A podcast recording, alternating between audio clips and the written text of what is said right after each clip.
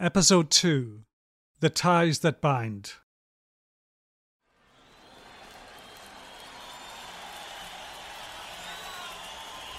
My father, Francie, was a boxer, a middleweight. He had a punch, a real wallop of a right hand. But he didn't spend too long studying the Queensberry rules. After knocking one opponent out, he stayed put, standing over him in the ring. The referee had to tell him to go to a neutral corner Francie had never heard of it before. There are details of some of his fights in Chris McNulty's History of Boxing in Donegal. It's great that they're down there in black and white because his memories have been lost to the fog of dementia. My brother Paddy was a boxer, a welterweight. The boxing club in Glencolmcille was long gone by the time we were growing up, so he came to it late. First lacing gloves with Ealing Boxing Club after he'd moved to London to work on building sites.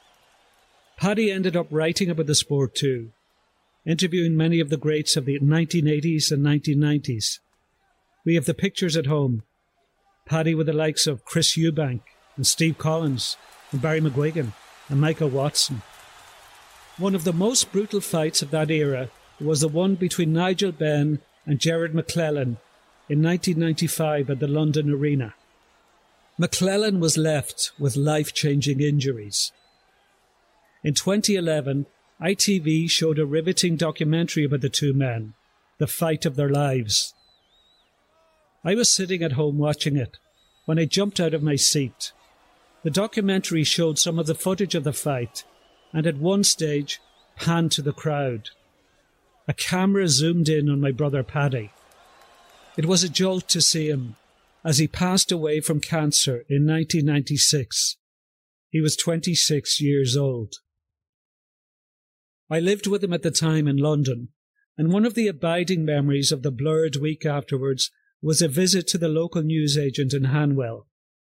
I'll never forget how upset he was when I told him I was cancelling Paddy's subscription to Boxing News and explained the reason why.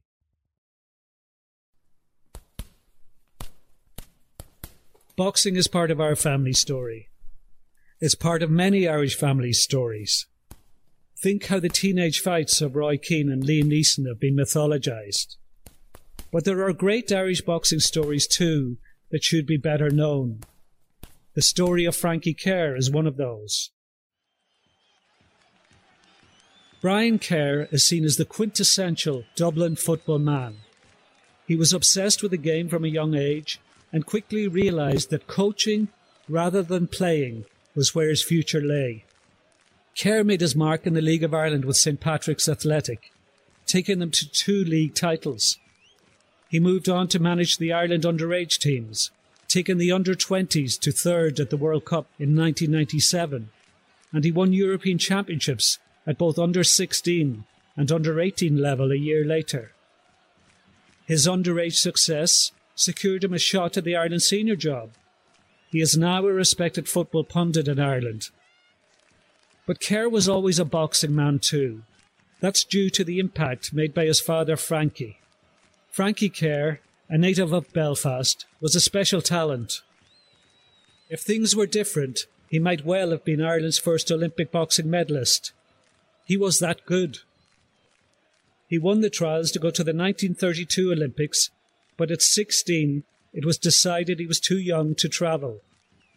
Ireland boycotted the 1936 Olympics in Berlin, and a year later, Kerr, who was Irish champion six times, took bronze at the European Championships in Milan. There were plenty of complaints over the decision, but the odds were stacked against Kerr, as his son Brian explains. We boxed in 1937 European Championships in Milan, and he, he, he was beaten by a son-in-law of Mussolini, as I understand it. And uh, again, by all reports, and we have reports from the newspapers at the time, would say that he, he was very hard done by in the decision that, in fact, using the old terminology, was robbed. But interestingly, the um, Italian Association minted a medal specially for him, which awarded him uh, um, the title of the most scientific boxer at the championships. And I think that was a, I mean, again, he never spoke about it, but I think the fact that it was around the house and still around the house, around my house, that he, he, he was quite proud of that one. But amazingly, that wasn't the end of his trip. That those those that tournament was in Milan. He then went from there to uh, on the train on the boat to Paris and fought in Paris on his way home. And I have a a little postcard from Paris with the Eiffel Tower in the background with a with a note to my mother. He was about to get married, and he had a little kind of a personal note to her about plans for the wedding. And then at the bottom, in a different colour pen, where he he had said in on this card, I'll, I'll see you soon. I'll be home on Tuesday, which was probably three or four days away. But on the, on, at the near the bottom of the card, in a different different colour pen, written "One easy tonight. See you soon."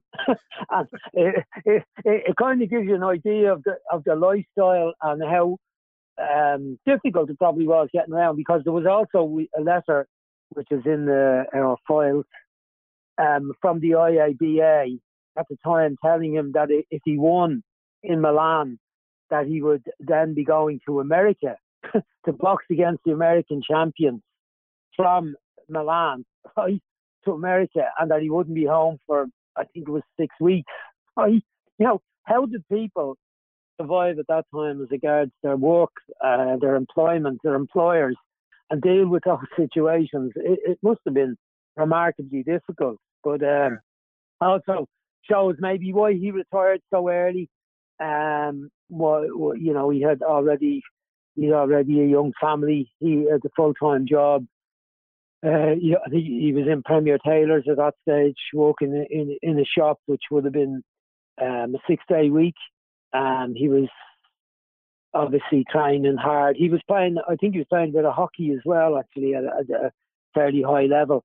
But he, um, so you know, I, I kind of understand why why he retired uh, so early. But he did get a lot of offers to, to turn professional, and he was offered he, was offered money to return when the boxing stadium was opening in 1939. The following year, he was offered a substantial amount of money to box on the opening night but he, he, he turned it down and didn't. I, again, I don't know why, whether it was on principle or what it was, but he never went there.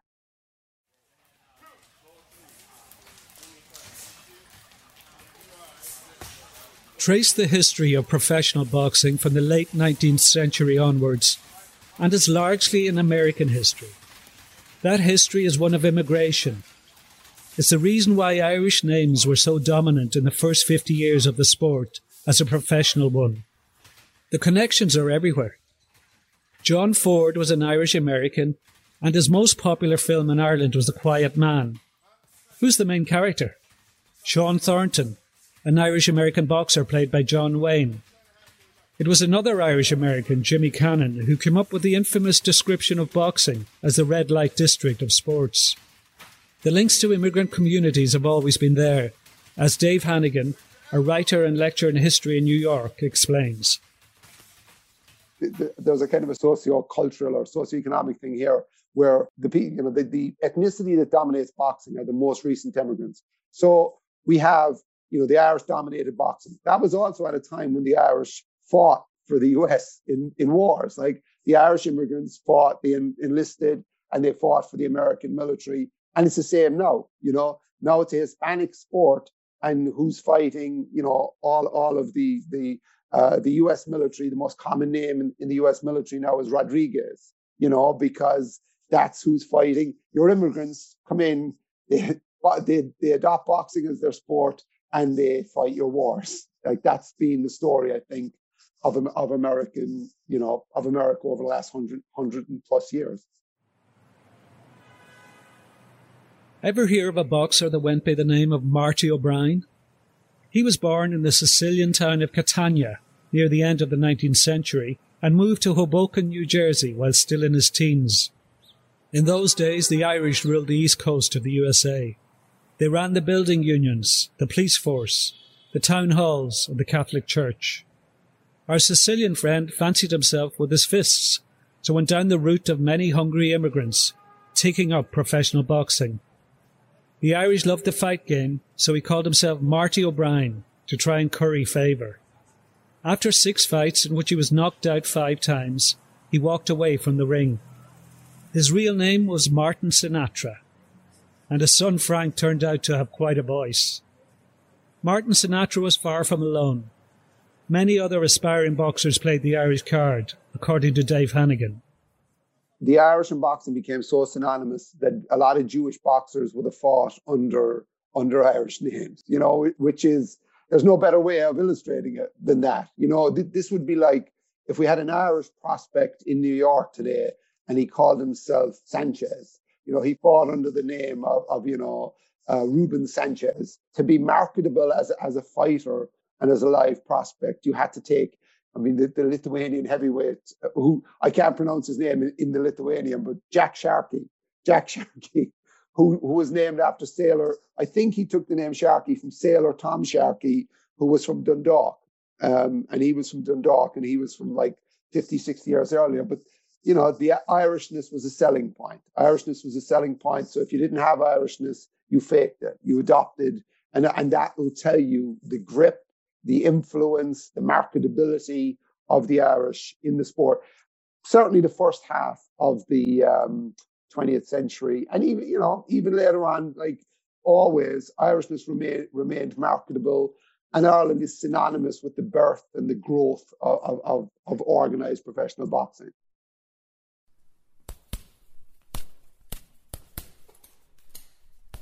Boxing in Dublin has a great and proud tradition. There are people involved in the sport in the capital at all levels that are exceptional people. The impact boxing makes is often undervalued. In the most deprived areas, boxing clubs have been a beacon of light for decades. Many kids are kept on the straight and narrow thanks to boxing. Ross Whittaker feels that many boxing coaches in the amateur game are effectively unpaid social workers. The young men and, and, and more so and, and more and more women that now come to the club, you know, the, the coaches are an ear for them and, and they'll ask them how their life is going and they'll kind of have an eye on them, I suppose, you know, and they can tell very quickly uh, in those kind of those boxing clubs are often very tight and um, small, and you know you can't really kind of escape to a corner of them. So they can tell very quickly what's going on in people's lives. I think, and they're very alert to that. And I think that they know certainly in, in the in the boxing clubs I've been in, they know what role they can play in in helping people. You know that's what they're that's I suppose what they feel that they're they're there for is you know come in here and we'll give you a way of living. You know it, it's it's tough if you're going to make it in boxing, you know, you have to be incredibly dedicated. But yeah, absolutely, the coaches seem to be there to kind of help you with your entire life, uh, not just with your skills. To Brian Kerr, boxing is a sport full of local heroes. That includes the likes of Aidan Walsh and Jason Quigley and Eric Donovan, Kellie Harrington. But it also includes coaches and trainers who are largely unknown outside of the sport.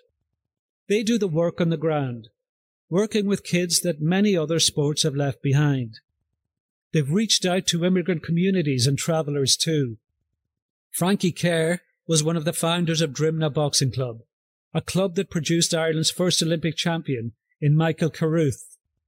Brian Kerr is a regular visitor, and he's always taken by the great work that goes on away from the limelight. There is a a social work element to it and that it's such an inclusive place. I mean, this would, would apply to boxing clubs all around the country. They're rarely in the most fashionable areas of, of towns or cities. They're rarely um, in, in, in, in places where there's an awful lot of money around. They're usually kind of um, kind of hidden in the background somewhere of a of a I'd say socially deprived might be a, a, a, little bit harsh, but generally, in, in, in, certainly not in the upper class areas of, of towns and cities. But they're highly respected for the work they do because of the inclusive nature and the common decency. I think of the of the coaches and the people that get involved in them. They know that they might provide. Uh, they may be lucky enough to provide an odd champion here or there along the way, and in some cases, some clubs have been very successful in doing that but they're more likely uh, to be appreciated by the community for the fact that they take in a, a lot of kids who, uh, you know, and thankfully now it's about boys and girls, they're taking in kids that might be outside, um, probably less likely to be involved with other sports because they they struggle for whatever reason to stick with the discipline that might be required in ball games or the personalities involved in team sports, and they find boxing is is, is a is an outlet for them for their for their own particular needs.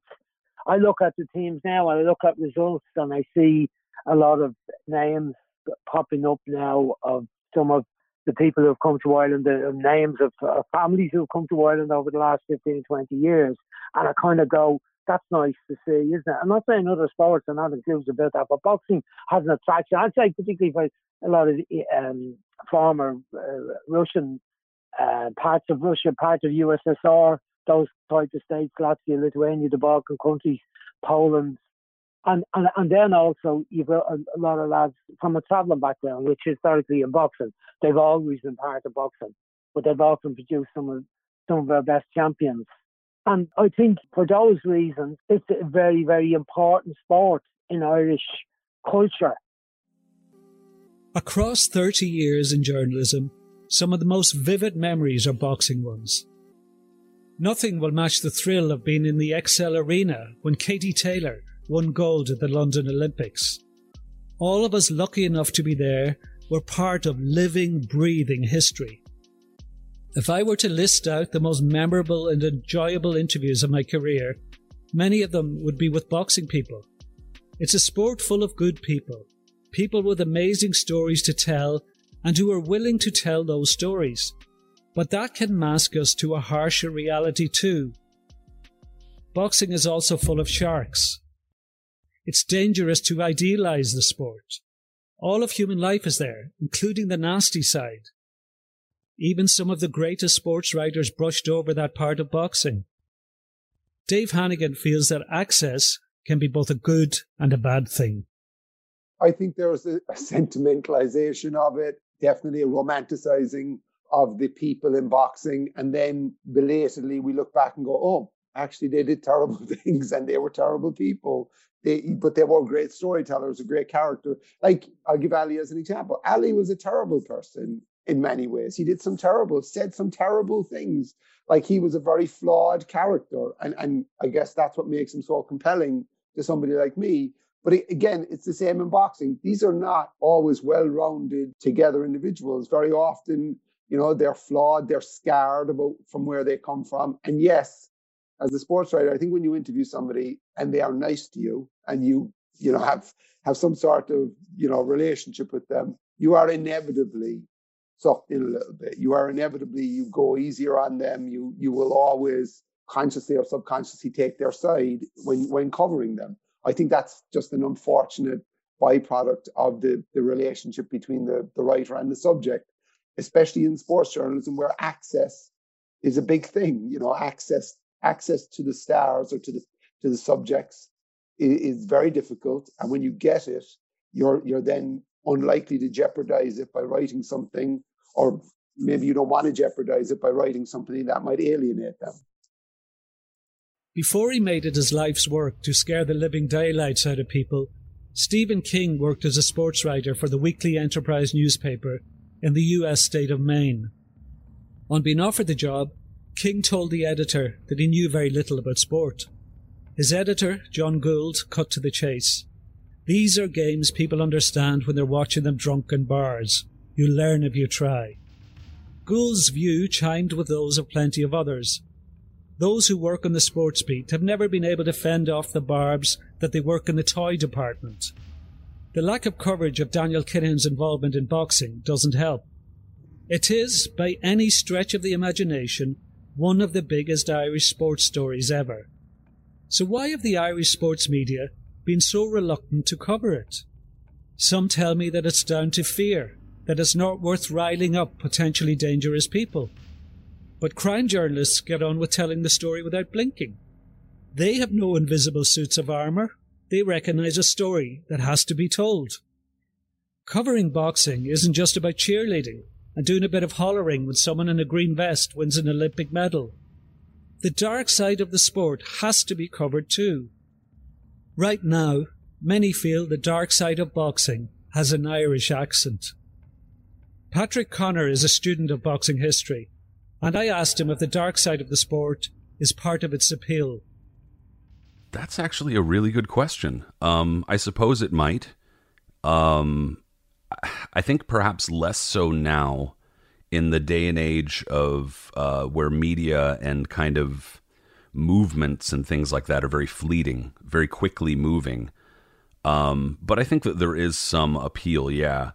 But uh, you also have to remember boxing being what it is, being essentially just a way for a way to move money. Because um, anybody can have a fight, anybody can go fight wherever. But this is a grand, you know, it's it, there's a lot of fanfare. There's a it's a big circus, and so it winds up just becoming a, a way to move large amounts of money.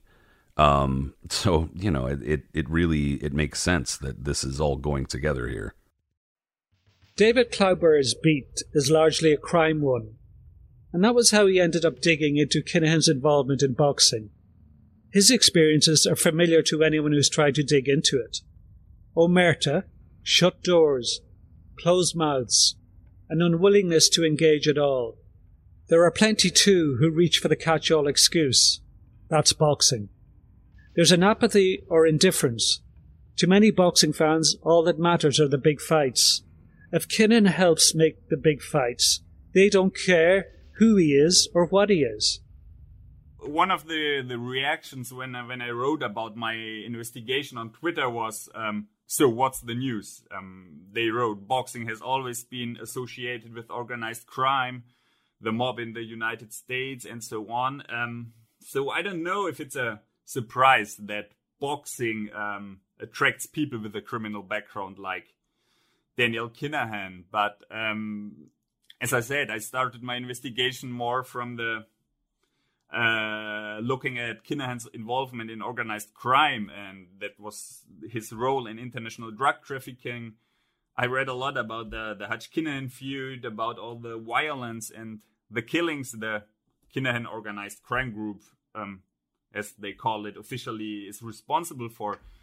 And and and having this background, um, I I was surprised to learn about the the role of Kinahan in boxing and and to see um, all these important promoters and power brokers defending Kinahan, like Bob Arum, Frank Warren, and as I said, Kalle Sauerland. Um, I have it here, what he said more or less. I think that's interesting. He said, I'm not only I not only work in boxing with him, but I'm very close with him outside of boxing, very old friend. And you know, there's a lot of bullshit out there. We are in an age of sensationalist crap, and everyone laughs against the story and the shit that's out there. So, yeah, and that's more or less what other promoters also say. And so they are not only doing business with Kinahan, but they also help him to to whitewash his his reputation. They they defend him, and um, yeah, maybe maybe it's not a surprise that it's it's boxing and, and not another sport that uh, is associ- uh, associated with uh, guys like Kinahan. But yeah, even if, if there were other cases in the past, I think it doesn't justify in any way what's happening now, and I think it's very damaging for boxing as a sport. The alphabet soup of pro boxing is something that makes it harder to exclude characters like Daniel Kinahan. If you've a problem, who do you go to? With so many governing bodies, it's a mess. Kurt Emhoff has been involved in professional boxing for 25 years, as a manager of world champions and as an attorney in New York. The lack of proper governance is something that has long energized Emhoff. You see in other sports, you see much more structure where not only do you have, you know, a league that sets rules and has a commissioner that enforces the rules, but you also have uh, unions and players associations that have very strict regulations as to who can represent the athletes in their sport to try and keep unsavory people out and try and keep it as professional and and you know keep keep the representations with as much integrity as as they can um, you just don't have that in, in boxing there there's no FIFA there's no NFL there's no Um, you know, Major League Baseball. There, there's there's nothing. There's only local boxing commissions, and in the United States, there's 50 different states and there's 50 different commissions. so, and and even more than that, because there are um, Native American reservations that that have they have sovereignty here in the U.S., so they have their own commissions. So there's more than 50 commissions, um, and they're they're not really that they're somewhat coordinated, but not very well coordinated. And they have some regulations on who can who can claim to be a manager of a fighter, but you can get around that by being an advisor, where where you don't have to become licensed by the commission and you don't have to go through the criminal check, assuming the commission even does a criminal check on uh, on prospective managers. Um, so in that way, with boxing, with really no barrier to entry and no proper supervision, pretty much anyone can represent a fighter. Like if a boxer says, "This is my guy. This is the guy you need to talk to to negotiate fights," the promoters have to deal with that. You know, I mean, especially when you've got fighters of the caliber of Tyson Fury and and Billy Joe Saunders and the many other fighters that MTK is signing. If if they say talk to Daniel, if you're a promoter, you want to use that fighter, you got to talk to Daniel Kinahan. According to surveys, the two most popular sports people in Ireland are Katie Taylor and Kellie Harrington. RTE have presented an Irish Sports Person of the Year award since 1985. The first winner was Barry McGuigan. Five times the award has gone to boxing, more than anyone in soccer or GAA or rugby or horse racing. That's an indication of the standing that boxing has had in Irish life. But the sports image has been badly damaged because of the associations with Kinahan. That affects boxing in all sorts of ways. It makes it harder to attract sponsors. It may well make parents think twice about letting their kids get involved in the sport. Brian Kerr is convinced that the Kinahan link has really hurt Irish boxing. Professional boxing in Ireland has had a, good profile going back to uh, Barry McGuigan and Bernard Dunne and, and, their great successes, and Michael Carruth having a go at it. And uh, oh, more recent times, we've had a, a few more champions. But uh, the, the, this stuff that's going on um, in, relation to starting starting out or appear to start out with the whole Regency uh, weigh-in has had uh, has, has has done enormous damage. I think to the image of the sport in the country. I think the the media coverage has generally been around um, the fact that the, the, this whole outbreak of violence and, and killings and shootings was, was started off from a, a, a weigh-in at a boxing event, and that some of the perpetrators in that were involved in uh, continuing it and are involved in in the promotion of boxing and the coaching of boxers. Uh, it seems mostly outside Ireland now, but still, there's a reluctance of people, I think, to to I suppose, follow us and support it because of that. I mean, we've not had we've had very few professional boxing events now as a result of that over the last number of years. There's been no major boxing in Ireland, and unfortunately, uh, Katie Taylor hasn't boxed here. She's boxing outside the country all the time because of that. So, we, we, which is remarkable because there's a lot of love for Katie Taylor in Ireland, as as there is for some of the some of the male boxers, Frampton um, for instance, and, and and yet, you know, we don't have we don't have any professional boxing events here. In, well, certainly in the Republic of Ireland anymore, or if they have been, they've been very very low key indeed. I think there, may have been one down in down in uh, the Gaelic Club and Gym at one time at a very low key event. But other than that, I, I haven't heard of any any uh, professional boxing events which is very very sad. Which is obviously because you know there's a, there's a, threat, there's an insurance issue, there's guard uh, guard advice from the Gardaí and the authorities. So you know it, it's had had a, a, a fairly vicious effect, I would say, on boxing. But it's also meant that you know there's a lot less interest in it and the there's probably less young boxers with the potential to do very, very, very well, being inspired to get involved in it. Um, I see, you know, stuff like uh, Jason Quigley is boxing for the world title soon. He's, he's been based in America, he's based in England, and anyone that seems to be getting into it, they seem to be based abroad now. Irish boxers seem to be all based uh, uh, uh abroad, um, and it means there's less opportunities for Irish coaches as well to to work in, to earn, earn a decent living in in that that part of, of the game.